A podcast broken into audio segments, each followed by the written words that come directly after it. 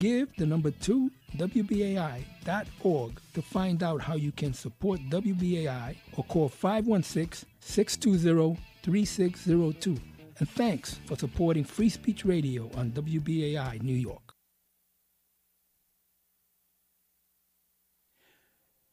You're listening to WBAI New York. The time now is 5 o'clock, and it's time for Driving Forces with Jeff and Celeste.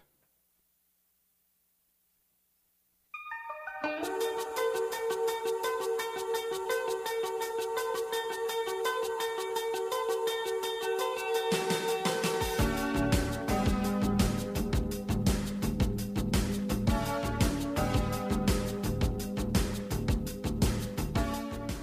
Good afternoon, everybody, and welcome to Driving Forces here on WBAI 99.5 FM and streaming live on WBAI.org. I'm Celeste Katz here every Thursday at 5 o'clock with Jeff Simmons. Jeff, how you doing today? I'm doing well, Celeste. And for our listeners and for Celeste, today is known as National Compliment Day. So I'm starting off by saying how wonderful it has been for the last five months doing this with Celeste. She makes every Thursday special for me, and I hope for you too. Oh my God, I'm blushing. I'm blushing so hard. You can see it on the radio. Thank you, Jeff, and the same back to you. Absolutely, absolutely.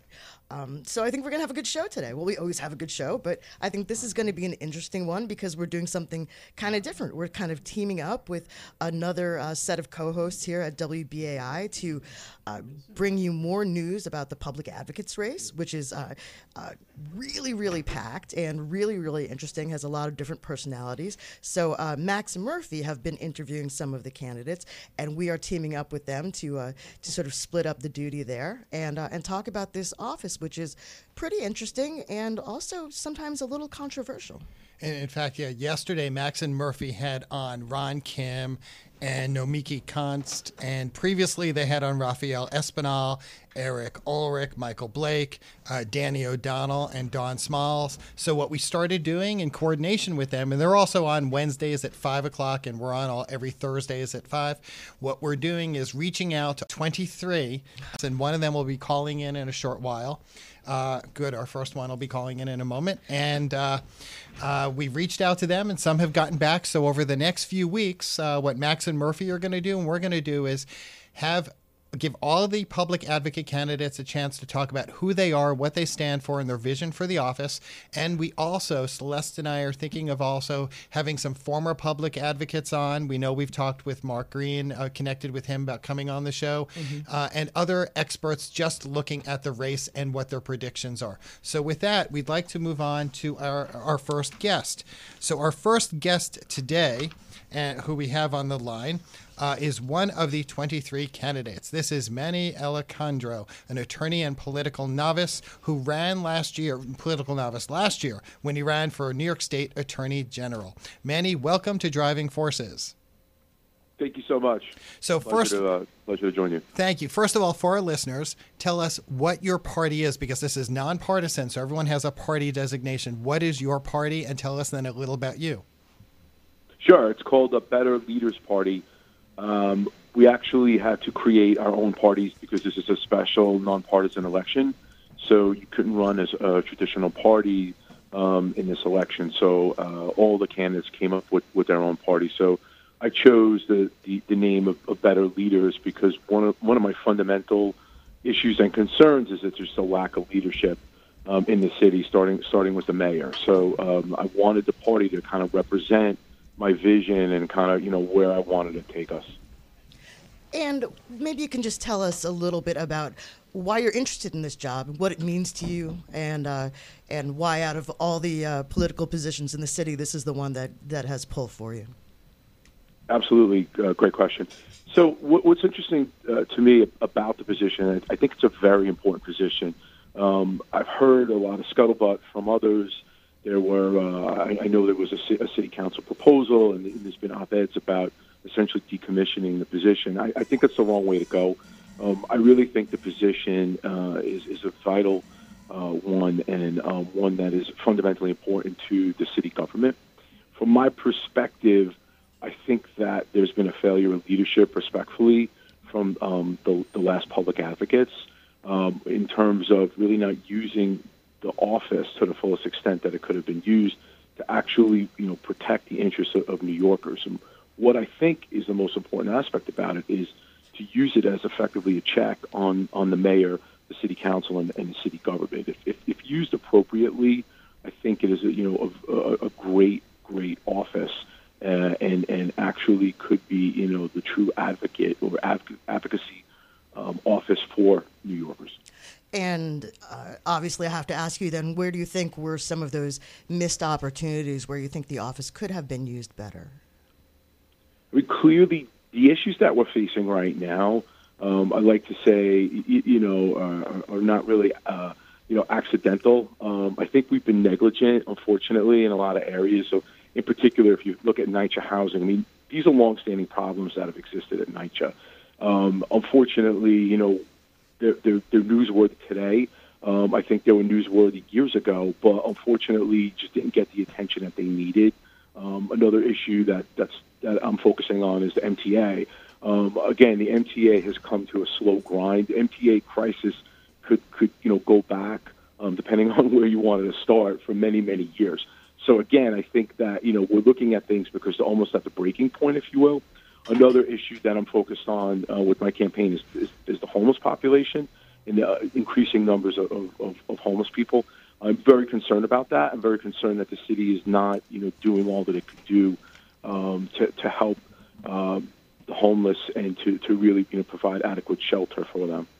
And I'm sure, as an attorney, you've looked through and examined the uh, the powers of the office, what they are and what they are not. And uh, when I mentioned a little earlier in the program that sometimes the public advocate's office has been a bit controversial, some people have said, well, it's great to have a watchdog and it's great to have a counterbalance uh, on the power of the mayor. It's great to have uh, somebody who can speak up for people who feel like they're not being heard. But the the position itself doesn't have uh, necessarily real statutory power to actually change a lot of things. You can raise alarms, you can submit legislation, and so on, but um, there's a question of whether there's a bit of a, a, constraint on the office. Does that concern you that that the advocate position is not powerful enough to actually affect real change? It actually, that's a great question. It actually does. Um, I, again, but I also think that the, the office has not been used to the fullest extent it can be used. And what I mean by that is that, you know, probably going back to when the uh, the office was commissioned to, to Mark Green and Betsy Gotbaum, you know, I think that they were uh, more effective um, public advocates, respectfully, than Letitia James and, and, and the mayor. Um, in terms of, look, I'm very concerned about politicizing offices. So when I ran for attorney general, you know, my first statement was I want to depoliticize the office. So we have to be careful that we don't use the, the, the power of any office to, um, you know, accomplish political means.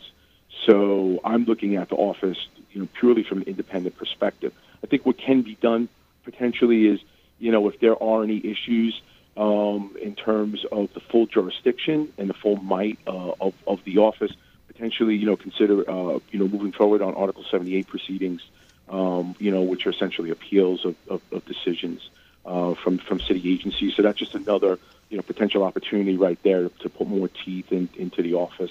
I also think that if the uh, office works more cooperatively with other city departments, it really could shed more light upon the issues um, and, and bring those issues to bear, get the media attention, and get the coverage that's necessary. What I'm concerned about is, you know, in the 24-hour news cycle, um, you know, we keep hearing the same stories over and over again, and really not getting the attention of, of, of New Yorkers and, and, really making them aware of what they feel they need to be aware about and how it affects, um, you know, the lives of all New Yorkers writ large.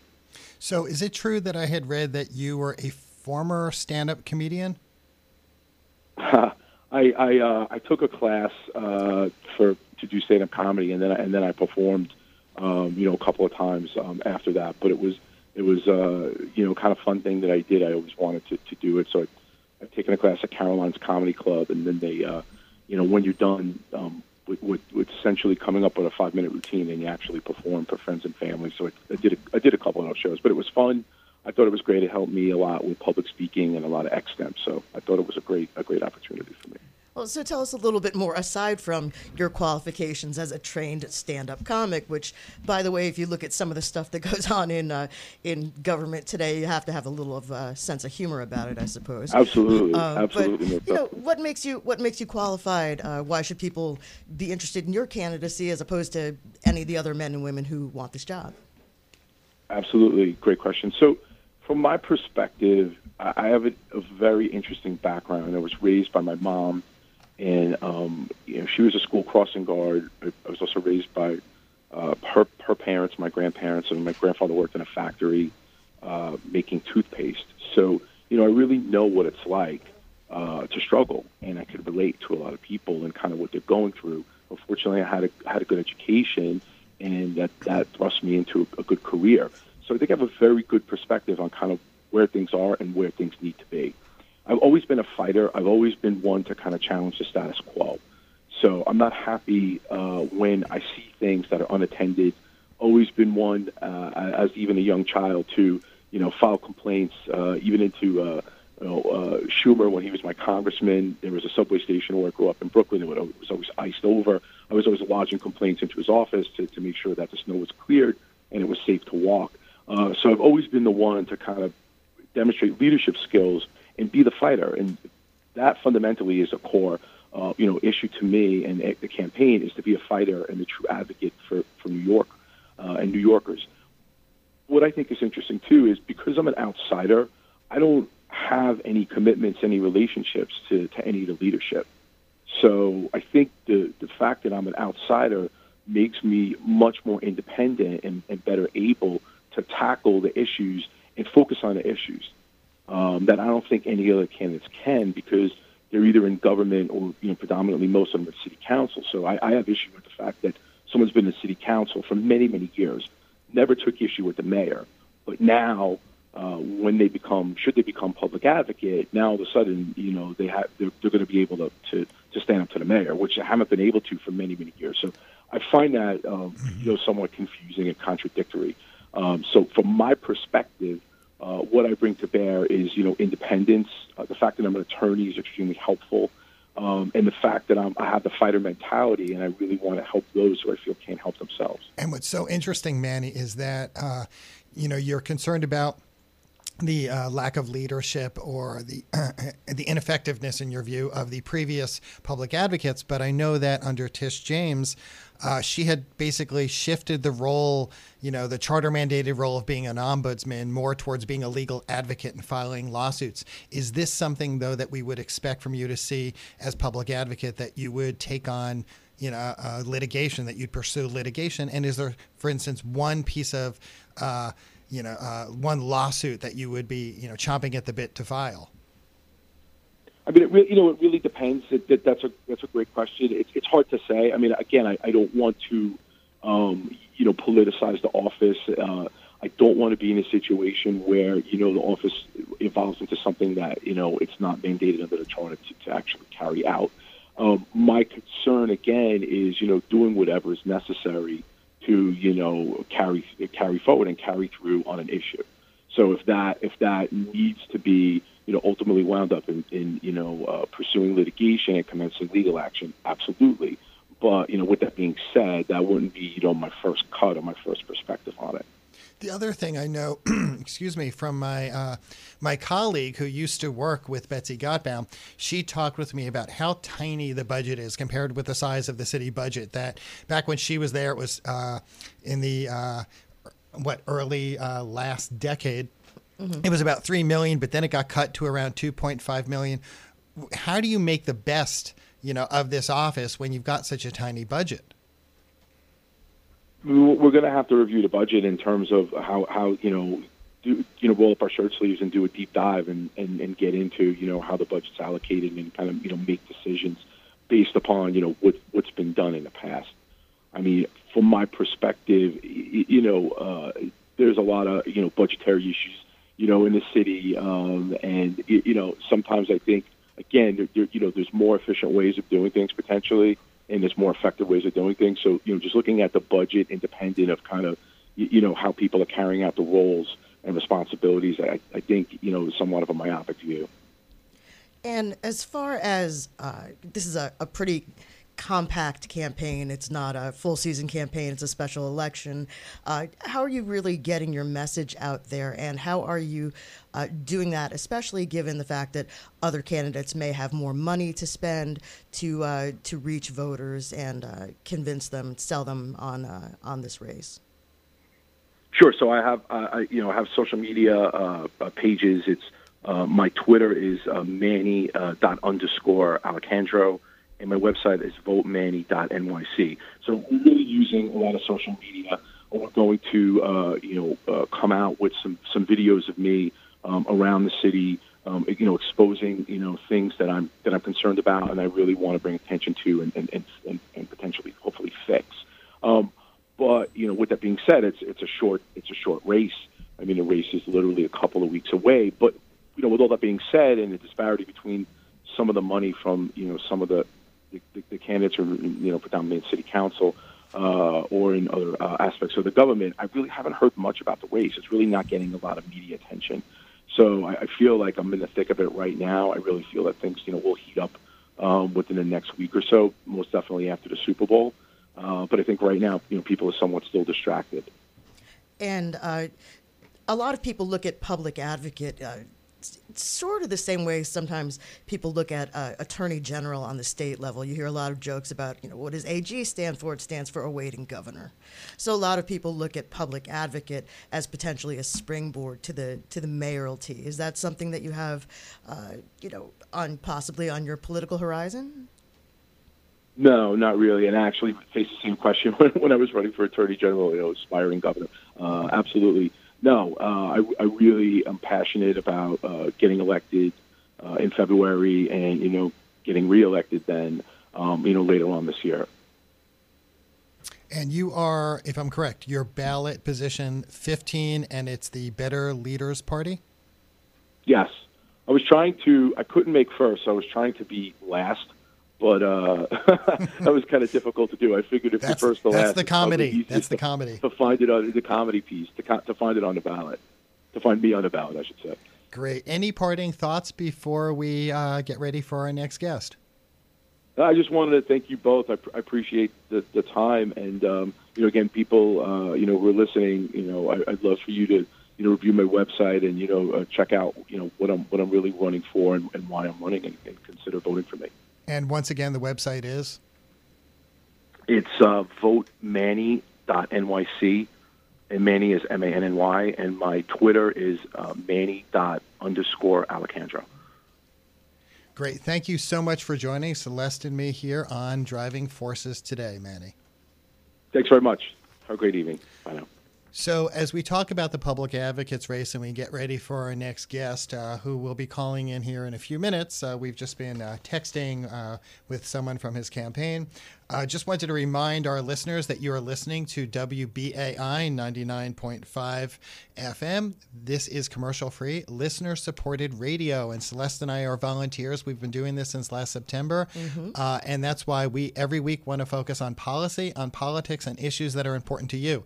And what we've noticed is that, you know, coming in the middle of winter, uh, the public advocates race may not be getting as much attention, but we're seeing that there are regular debates uh, that are going to be held. I believe the uh, Campaign Finance Board uh, had announced this within the last week, a series of debates with New York One News. Yeah, I think that is part of the uh, the public financing system. There are usually some there's usually some obligation to participate in in debates, uh, uh, to adhere to spending caps, and so on. So, uh, you know, this being a special election, the rules may be slightly different, but, uh, you know, in a way, and I have, uh, as somebody who did cover on public advocate races and runoffs, uh, and even um, served as a, a, panelist, a questioner in televised debates.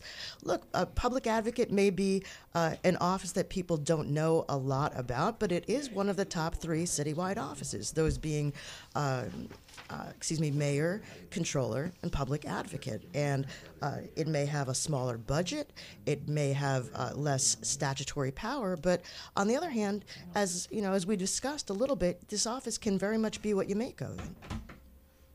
And if I'm correct, do we have our second guest on? Great. We have our second candidate on with us right now. You may know his name. Uh, his name is Jumaane Williams. He is a New York City Council member from Brooklyn and last year ran for Lieutenant Governor of the state of New York. Jumaane, welcome to Driving Forces.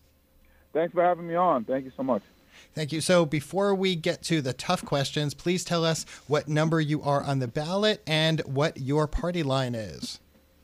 Uh, well, they haven't figured out exactly where everybody is, so I I think I'm going to be t- between six or eight is, is, where we think the range is going to be, and uh, our party name is It's Time, Let's Go.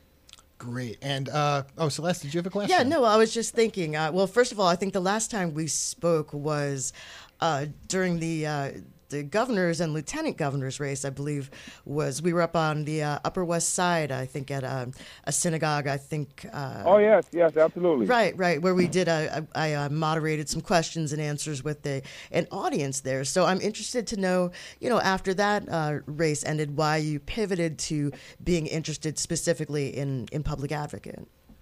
Well, I was excited. Thanks to uh, I know many listeners on here. We actually uh, did phenomenally with very little resources against Titans and about $37 million and uh, everybody in the state, most political organizations against us. And we got 47% of the vote across the state. We won New York City with double digits, and we got more votes than any non-white candidate ever, which I just think is pretty cool. Uh, but if you recall, when I was running for lieutenant governor, I actually was saying that I wanted the lieutenant governor's position to be the public advocate for the state, because I was saying uh, that the state had no position like that, and I thought it was a critical position for government. Uh, and actually going across the state and explaining to folks what we had here in the city, it was a it was a, uh, a message that was actually beginning to resonate, and it was exciting. So uh, to me, it wasn't even actually a, a real pivot. It was I was running for public advocate for the state, and now Tish James has made history, and the public advocate for the city is available, and it seemed like a very natural place to go. So each public advocate shapes you know the office based on you know their own personal vision. Tell us your vision for the office and how you would you know what if you got this position then what you would want your legacy to be. Well i do want to be clear that there, there are powers are given to this office that many people just kind of glaze over. I don't want to so i don't want to do that. It's, it's been around since the 1800s the first public advocate officially was 1989 mark green we're very excited to have his endorsement as well. Uh, they gave the position five powers after saying that they wanted to be a position that rose above politics. The first was to provide legislation. They can introduce legislation to the city council. Second was an ombudsman, uh, a watchdog over the city council and over the mayor. Uh, the third was a charter cop. That's what I want to do, spend a lot of time because the public advocate legally is a person who has to make sure that agencies are doing their charter mandated duties. The third is to provide uh, seats on boards like the City Planning Commission. And the fifth is to uh, make sure that uh, you have a vote on the pension board to decide what people's money are being invested and not being invested. And in and fact, on top of that, Oh, in fact, that's that's where I was going to just go to because you know I worked for the controller's office for eight years, and we also had seats on the boards. And I remembered one of the thorniest topics was where to invest and where to divest. And there often have been calls on our city officials to divest from certain businesses. Are there ones that you would look to divest from that you don't think the city should be invested in? I know we've done a good job divesting from uh, gun manufacturers and uh, fossil fuels, and so we want to make sure we continue doing that. I am particularly interested. I don't know that we're doing enough in terms of investing in deeply income target affordable housing, and so I want to see how we can explore using these funds um, to build housing for the people who live in this city. And so that's someplace I want to explore uh, a lot more. Um, you know, in addition, the bully pulpit is something that is is important. Uh, I have a, I, I think I have the best combination of being an activist, raising issues in ways that people would not take the risk to their own political career the way, the way I have, whether it was the speaker of my own legislator, legisl- uh, legislative house, the mayor, or the governor. Some people may do one or the other, depending what's safe for them. And then actually getting things done. So many people don't know I've passed 54 pieces of legislation. That's more than any sitting council member. I was ranked the most productive council member after the speaker and a 51 member body two years ago. And so that combination, I believe, is what people were thinking about when they wanted a public advocate to be uh, a part of city government.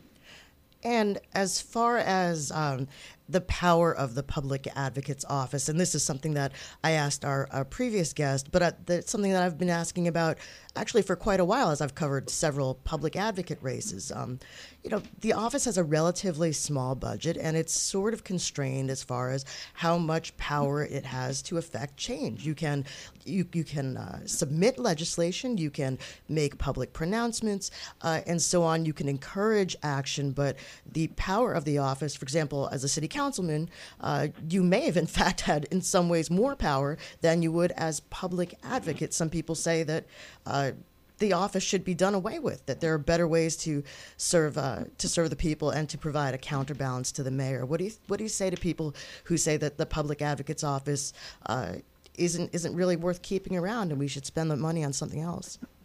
It's actually very interesting. I've, this is the first time I've heard someone say uh, that an office doesn't have as much power as it should. So instead of empowering it more, we should get rid of it. that seems uh, very counterintuitive. I would say that there are two things that I think would be helpful uh, providing an independent budget from uh, not having to be uh, leaning on the mayor or the council, and giving it subpoena power would be the two things that would be uh, awesome in strengthening that office. I, I will say this: I believe there is tremendous power in the public advocate's office, just the way it is right now. I've come into this work saying that I didn't get elected to get reelected. I didn't get elected to become public advocate. I got elected to do a job and provide transformational change. And so how I come about this is you cannot, the, the seat that I'm holding can't be more important than the people I'm representing. And I think that's the type of person you need in the public advocate's office because I'm going to be able to push that office even further. Right is right, wrong is wrong, no matter whose doorstep it's laid on. I just ran against the most powerful politician in this state, one of the most powerful in the country. Uh, when you look up my name, you'll probably see Jumaane Williams, frequent critic of fill in the blank, the mayor, uh, the governor. Um, but I've been able to get things done, not just legislation, but policy changes and cultural changes in this city because I believe because of my, I was a community organizer by training, tenant organizer in particular. No long before Barack Obama, nobody knew what it was. My mother wanted me to get a real job. Uh, so I have very much experience making sure that we're able to lift up the people's voice.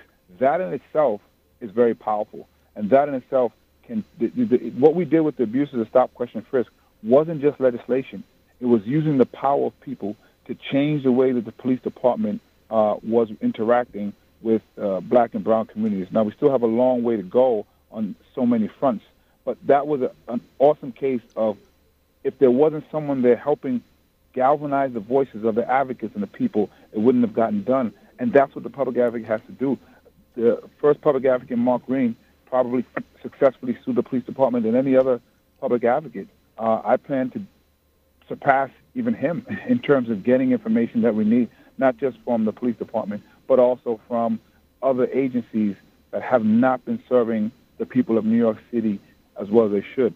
So, that can be done right now from the powers of the public advocate. Mm-hmm. So, Jumaane, what do you think will be the strongest factor, the deciding factor that helps someone win? Will it be ballot placement? Will it be amount of money that's raised? What's the factor that really is going to decide this election? Uh, the factor is the people of the city of New York, and it's not cliche. It is very critically important. You know, it's great to have you hiring the ballot. It doesn't.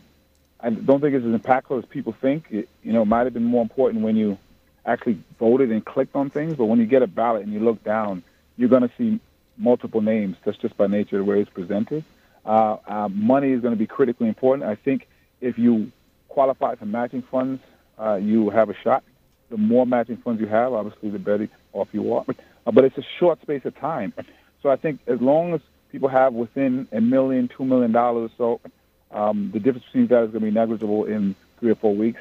What's critically important is who's going to be able to turn people out, who's going to be able to use their resources and their endorsements to bring people to the polls. Because in a cold day in February, for the first time ever, special election, turnout is going to be paramount. That's why I'm proud that I brought over the infrastructure we had from the Lieutenant Governor's office, uh, the people who endorsed the then from Working Families Party uh, to NYPAN, uh, to so many of the groups across the city.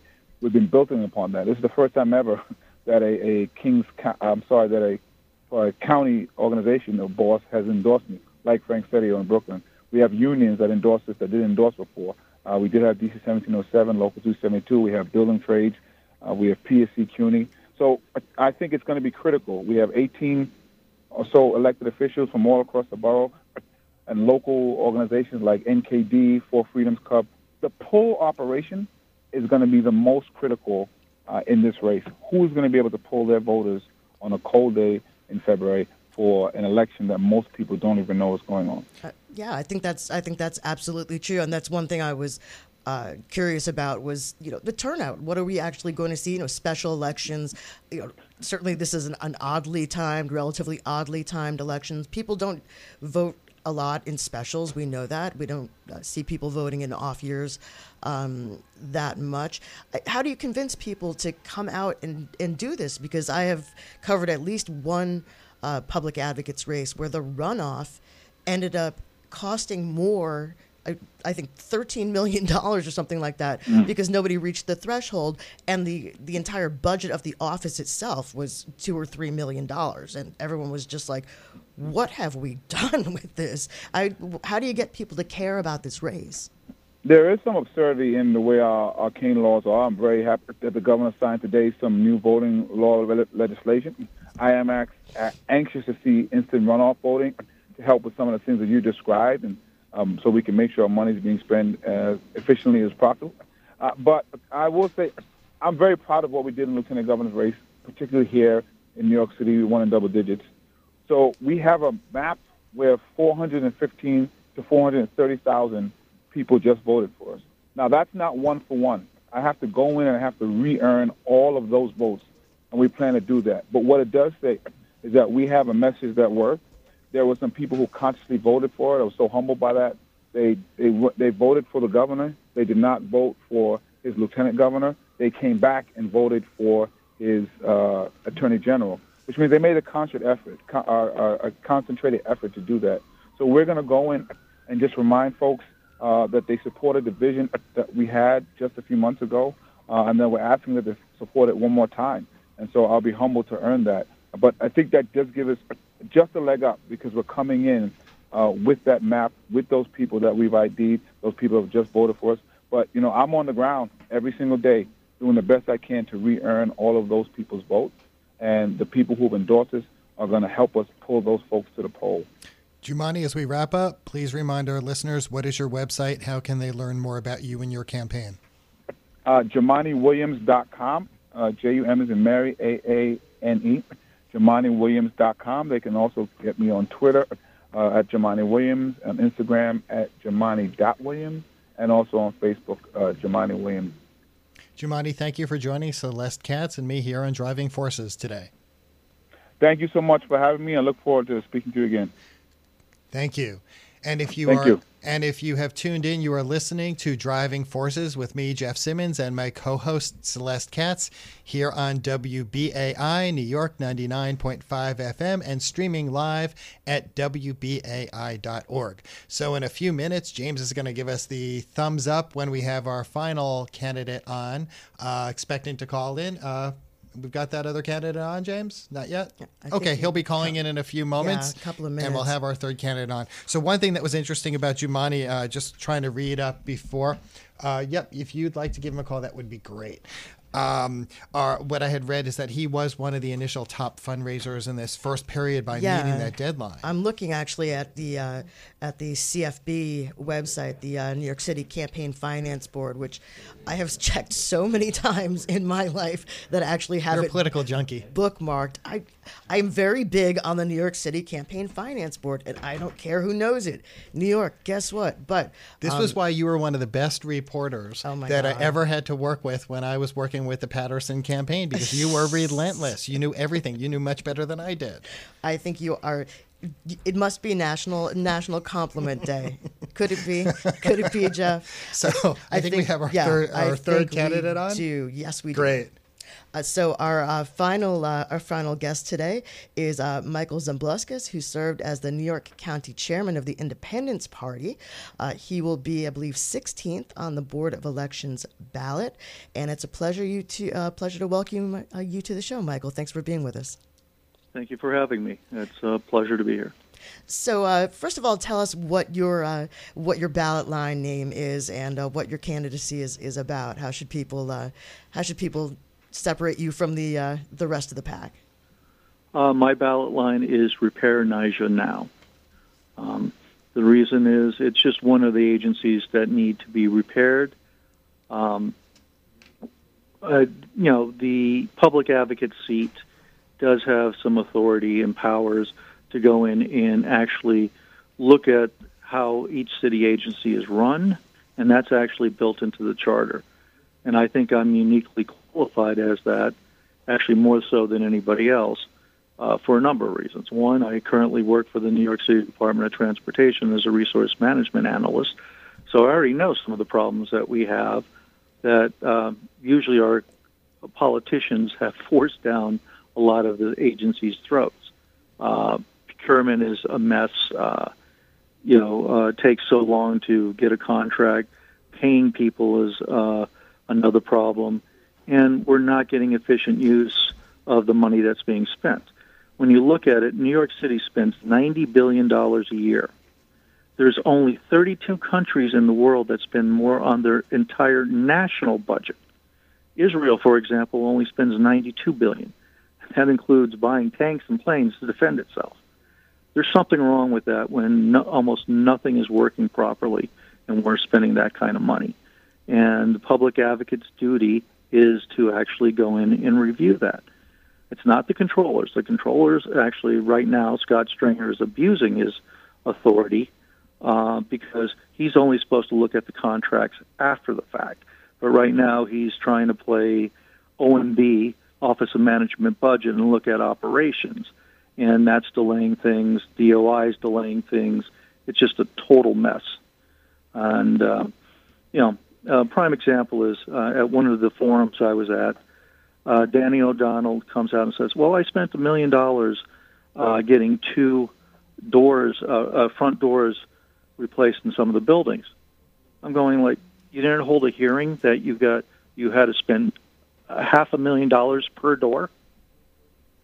And that's stuff we need to look at. But one thing I do want to interject here is having worked at the controller's office, the one, some of the core responsibilities were scrutinizing the city's budget, but also auditing all city agencies and being able to at least uh, flag when there would be waste or abuse.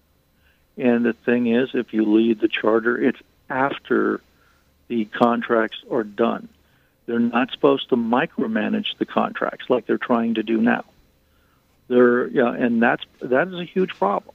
It's delaying things. Do you realize that under Scott Stringer, uh, there's been more contract contracts that had to be deemed than any other? Uh, deeming means that the controller rejects it, and the mayor has then has the power to say this is necessary, and um, you know he has to say uh, it's a valid contract.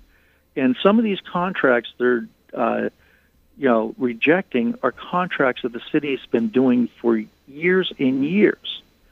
Um, you know, they're you know like the New York City Department of Transportation right now has to uh, under a, a federal lawsuit has to readjust and refit, uh, repair all these ped ramps, and the controller is fighting those contracts because they don't like that they're wear and wing contracts, the requirement contracts and they're not going, uh, you know, through a process where it's actually um, each each ped ramp should be its own contract, or a handful should be on its own contract. That's just impractical. The paperwork that has to go through that is complete nonsense. So, Mike, let me interrupt for, and then I want to get back to some other questions about the race, sure. but I'm curious. Given your concerns about the controller's office, if this does not work out right now, do you think you might run for controller? That was my question too. Maybe. I have an. Uh, that's one of the other things that I, I worked in the accounting uh, field for ten years, even though I don't have an accounting degree. Um, and um, you know, I might take that on. Um, we need somebody to actually knows what they're doing and actually understands operations. Um, I understand the mentality of accountants because, like I said, I was one, but I don't believe in that. I don't follow that mentality. I want things to work uh, efficiently. I want things to be practical. Um, another big thing with the controller's office, the pension fund is not in that great of shape. Even though they say, okay, well, we're the best run in the city or in the country, we're still only 65% funded, and that's after the taxpayers are putting $8 billion a year into the fund. And I don't know if uh, everybody read that they just took a big old junket down to Key West and spent uh, hundreds of thousands of dollars of the pension payers' money. And you know, these are things you have to look at. Um, you know, I know I was listening a little bit to Jumaane, and he said, "Okay, uh, it was great that they de-invested from the fossil fuels. However, you need uh, the pension fund needs to be uh, not political, but have a fiduciary responsibility to the retirees, current and future. And right now, the dividends uh, that fossil fuels pays is one of the highest in the stock market. And pension funds need to run on revenues uh, developed from our, uh, from uh, you know dividends and from stocks and bonds. You don't want to have to sell stocks to pay the dividends. People forget that, or people aren't mentioning, especially our politicians and our union leaders in the city are lying to us Pensions are no longer guaranteed by the Constitution. There's been numerous uh, federal lawsuits that have stated that. Um, CalPERS, one of the largest California retirement funds, two years ago cut their benefits by 60%. So if you were taking $50,000 home uh, a year, you're now taking 30, uh, $20,000 home. And our pension funds are set, for the same way because they're being misinvested. And that's one of the key roles I can play as public advocate because I sit on it. Um, and, you know, I have great ideas. I, I probably have many unique ideas on how to fund NYCHA, uh, you know, how to repair NYCHA. I have, you know, criminal justice. I have all that legislative uh, issues. If you go to my website, electmikez.com, you'll see th- ideas there that you won't see anywhere else. And that's because, unlike most politicians like Eric Ulrich and others, that, you know, Eric Ulrich got elected two years after college. He has no practical experience outside legislative uh, body. How is he going to make a pu- good public advocate? How is any of these other uh, people that uh, are currently in office? Um, most of them came out of nonprofits, good government groups. They don't understand business. They don't understand. I've worked in the uh, private sector, the nonprofit sector, and the public sector. I've also I'm also a, a GI brat. I mean, uh, and I also was in the army myself. I have a multitude of experiences that I think is needed for the public advocate's uh, office. That I can actually um, contribute greatly to the city. Plus, uh, being independent, I'm not beholden to any of these any of the parties, um, and we need diverse voices. We need to say, hey, you know, Mayor De Blasio, mm-hmm. you realize your needle program was tried in Switzerland. They're they they're getting rid of it. It's going. It's uh, run poorly in San Francisco. In San Francisco, they give over, uh, over 400,000 needles a month their population is only 732,000. And 65%, they mm-hmm. say, 60 to 65% mm-hmm. end up on the street itself, the mm-hmm. needles. So, so, so, going back to so so let me let me jump in here for one second um, because sure. you know we're talking about all these initiatives pardon, we're talking about your experience and we're talking about all these issues that you're concerned with. And this is something that we've brought up with some of the other candidates as we've been mm-hmm. talking about the actual office of advocate um, how much power it actually has and how much it does not. Uh, there's power to uh, raise issues, to make suggestions, to uh, to uh, pose legislation, but there is not uh, subpoena power. There is not uh, executive power to change policy uh, unilaterally. So, how do you see yourself actually changing a lot of these things aside from just alerting people to the fact that there is a problem or that there will be a problem? Because some people look at this office and they say that that's about all it is equipped to do. Actually, because all the public advocates before us had no clue how to run the office. one of the things is because I, the public advocate actually gets to sit on every committee in this uh, in the city council. They have subpoena power. I can bring those issues to the um, to uh, the city council and start subpoenaing the different agencies to come in and uh, even though technically under the charter they're supposed to give me information. If they don't, I can either go to court, which is the last resort I want to do. Any any public advocate that has to go to court. So the government suing the government to try to get information, that means you lost the battle already. Um, but if you can work with the city council, you can browbeat uh, the mayor and some of the other areas saying, hey, this is what I found out. And one of the things is, yes, it's a small budget.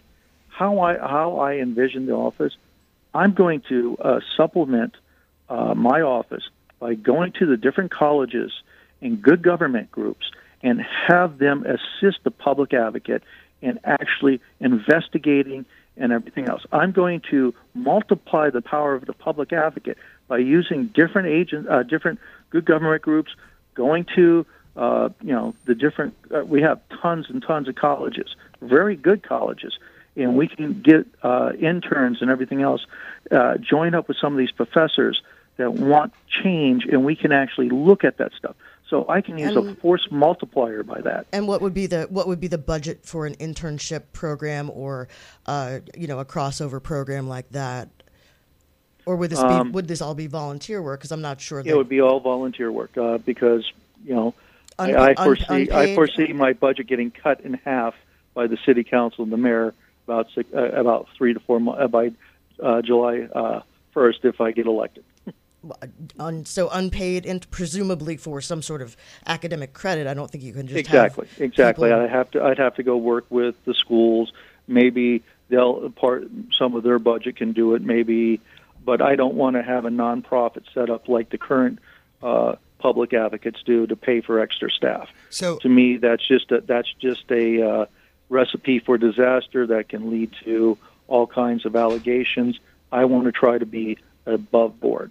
So um, your party line is Repair NYCHA now, and I want to ask a NYCHA question. There sure. has been a pilot initiative that the city had done. There was a, a report that came out a few months ago uh, by the Citizens Housing and Planning Council that kind of looked at this, a kind of public-private partnership uh, where it was uh, private money that helped, that came in and did major renovations in a number of uh, developments, and they were saying that residents through a survey were saying this was a good solution. It's made quality of life much better. Is that sol- the solution? Would you is part of your you know repair NYCHA now? Promise to have more of this, or do you think it needs to be that the city needs to do an investment and not bring in? Uh, we can have more of that, but we also need the city to do more of it. You can't. Um, uh, two of the ideas I have for um, trying to raise more money and uh, doing um, you know, for repairs at NYCHA is in the Department of Transportation right now. On the highways, we have adopt a highway. For a section of highway, you get to get a plaque that uh, private money comes in to help clean up in um, the highways. We can use the same t- t- similar project uh, program for NYCHA. So, say somebody wants to give $10 million instead of 1535 First Avenue, uh, it could be John Smith's houses.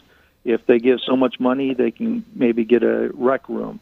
Uh, so there, these are things we can do to increase the flow of money would and, there be you know go to the private sector. It's an interesting it's an interesting idea. I'm just curious uh, you know uh, what the ramifications might be. For example, say you have, uh, would there be limitations on who could uh, donate to that type of program and how much they could donate? Uh, for example, what if it's a, a major contractor that has business before the city and they want to be nice guys and throw 10 million bucks at, at a, a NYCHA development and then they want to come forward and, uh, and ask for a 10 year city contract to, uh, uh, you know, build public-private housing or to build a, a new uh, a plaza, a new park, a new school, something like that. You know, is there? You can see where I'm going with this, right? Yeah, yeah, yes. Uh, well, you'll have to, you know. Um, honestly, I haven't really thought that uh, about that, but uh, my initial reaction is, as long as the procurement aspect is different than, because uh, that's more along the mayor's line. Uh, the public advocate doesn't really give contracts, but you know, um, they can't get any NYCHA projects. They'd have to go through whatever uh, other contracts they do. Yes, there's always going to be corruption, and you got to fight against it. That's why you need a good controller and uh, upstanding uh, city workers to do it. Um, so, Mike, to prevent that stuff. So, Mike, we're going to have to wrap up. Please let our listeners know how they could learn more about you and remind us of your party line and if you know your uh, current position on the Board of Elections ballot. I think it's 15, but I'm not 100% sure on that uh, because right now a couple people might be dropping off. But um, it's, you know, my it's Repair NYCHA Now. And if you go to my website, which is electmikez.com, I don't force people to spell my name. um, the, uh, you'll see all, all these innovative ideas I have from criminal justice to helping small businesses, uh, and uh, some of the ideas that I think people have not seen before. And I've actually done some study, and a lot of these things can work. And uh, people will be surprised at what they read. Thank you so much, uh, Mike, for joining us here on Driving Forces. Thank you very much. Thanks very much. It's been a pleasure to uh, it's been a pleasure to have you. And again, you've been listening to Driving Forces here on WBAI 99.5 FM and streaming live on WBAI.org. I'm Celeste Katz here with Jeff Simmons every Thursday.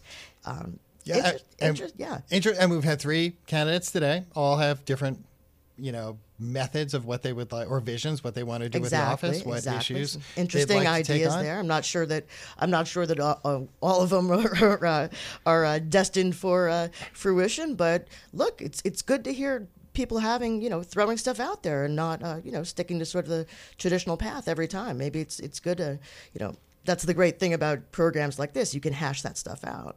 True. And I just want to remind our listeners what we're doing here today, Celeste mm-hmm. and me, is we're starting on Driving Forces. The next few weeks, we're inviting a number of the candidates on. Uh, some of the candidates have been on Max and Murphy on Wednesday already, so we're not going to have them back. We're trying to give equal time to everyone. And we're coordinating with Max and Murphy. So you need to tune in on Wednesdays at 5 o'clock. And you should be listening to WBAI all the time. But make sure if you want to hear from all the candidates, go to WBAI 99.5 FM on Wednesdays Wednesdays at 5 for Max and Murphy to hear a number of the candidates, and then tune in on Thursdays uh, for Celeste and I on Driving Forces to hear from a number of the other candidates. We've divided them up. And we also, uh, as we get closer to the February 26th special election, we're going to let you know who's not getting back to us uh, because we think it is fair that listeners know if a candidate oh, has not or their team has not responded. We've only, on our end, we just started this week and we've heard from, I think, about seven of the nine we've reached out to. And right. one's been uh, texting me and emailing me the entire show. So we will be booking him if he's listening. So, yeah, but you know, 23 candidates about right now. And look, the public advocate's office, as we've discussed, is not the biggest or the most famous uh, office in New York City. But you know what? It's your money that they're that they're using here that uh, that is paying them, and uh, it's your interests that they are supposed to serve. So I really hope that uh, people will uh, listen in Wednesdays uh, at five with uh, Max and Murphy, and Thursdays here with Jeff and I on Driving Forces, and and vote on February 26th. And what was interesting is Mike had just mentioned this. You know that not all you know we think we know what the ballot positions are, but that as he said might change because some candidates might not stay on there. Right. And you have to raise a to get matching funds. At least if you uh, want to seek, um, you know, funding from the city. What is it? Uh, eight times every one dollar if you raise a certain eight amount. Or is it six? There's, There's two different ones. yeah. Eight to oh, one yeah, public there, financing. There are two. There are two different. There there are different programs, and then of course, I guess there's a, a self financing uh, component, non participant, if you want that. And what's going to be really interesting, I mean, and we will do a special show right at. I'm sure Max and Murphy will beat us to this because they're on Wednesday. What what day is February 26th? Is that a uh, Tuesday? Or th- we're going to check that right now. but Tuesday. we really want to do like a post game analysis too. You know, Celeste and I are looking forward to the Super Bowl, so we're very excited about that. and then, so we'll be using a lot go, of sports. Go Rams! Go Rams! Uh, yeah. So, uh, but yeah, I think it'll be. I think it will be. Yep, it is. It is a Tuesday.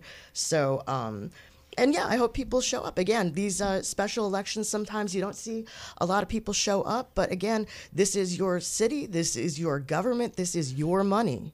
I think that it's uh, it's worth participating. So you know, and I'm a prime voter, so of course I will be at the polls on February 26th voting. But you know, it's it's going to be amazing to see what the turnout is, and also the percentage that even the top vote getter gets, because you know, as it was mentioned on the show, in the dead of winter, a lot of people even focused on this? Yeah, and if this thing goes to a runoff, well, I mean, look, and that's why we're talking about things like instant runoff voting, and we've had some some updates to the voting system in New York, but we still have a long way to go, I think. Uh, so uh, more to more to talk about there, absolutely. But I'm uh, keeping an eye on this one. So yeah, and I, Jumaane had mentioned uh, that Mark Green had supported him. So and we've reached out to Mark Green about being a guest. Uh, but when we do have him on, we're not going to talk about him endorsing anyone specifically. It's more about the role of the office and what he did with it and what he thinks the office should be, what role it should play in city life. So we're going to wrap up in a few moments. Uh, just want to thank our guests for being on with us. Uh, Les, do you want to? Yeah, absolutely. Uh, today we heard from uh, Manny Alicandro, Mike Zumbluskas, and Jumaane Williams, all candidates for New York City Public Advocate. So thanks to them for uh, being on the program with us. Thanks to James, our engineer, as well. And have a good evening.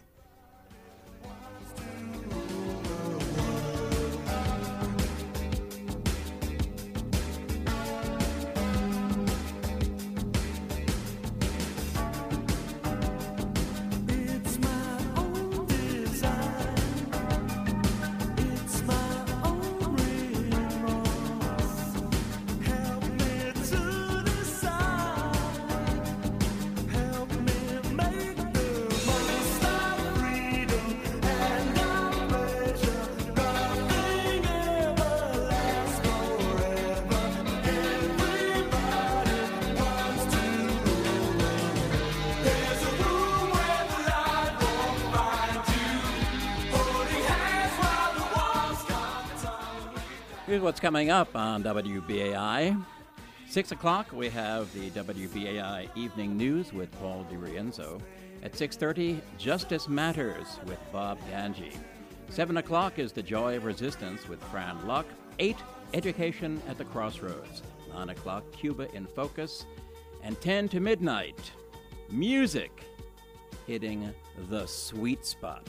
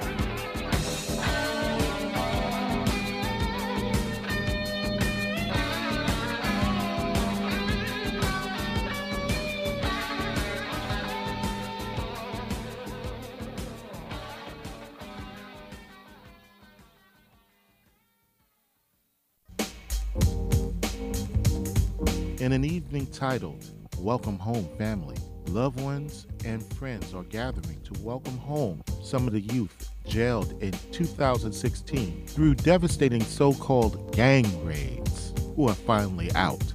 This community event includes live music, video, good food, and refreshments. Come join this community welcoming and learn more about the raids. That's Saturday, January 26th, 5:30 p.m. at the Jalopy Theater, 315 Columbia Street in Red Hook, Brooklyn. For more information, email stoptheraids at protonmail.com. That's stoptheraids at protonmail.com. And you're listening to WBAI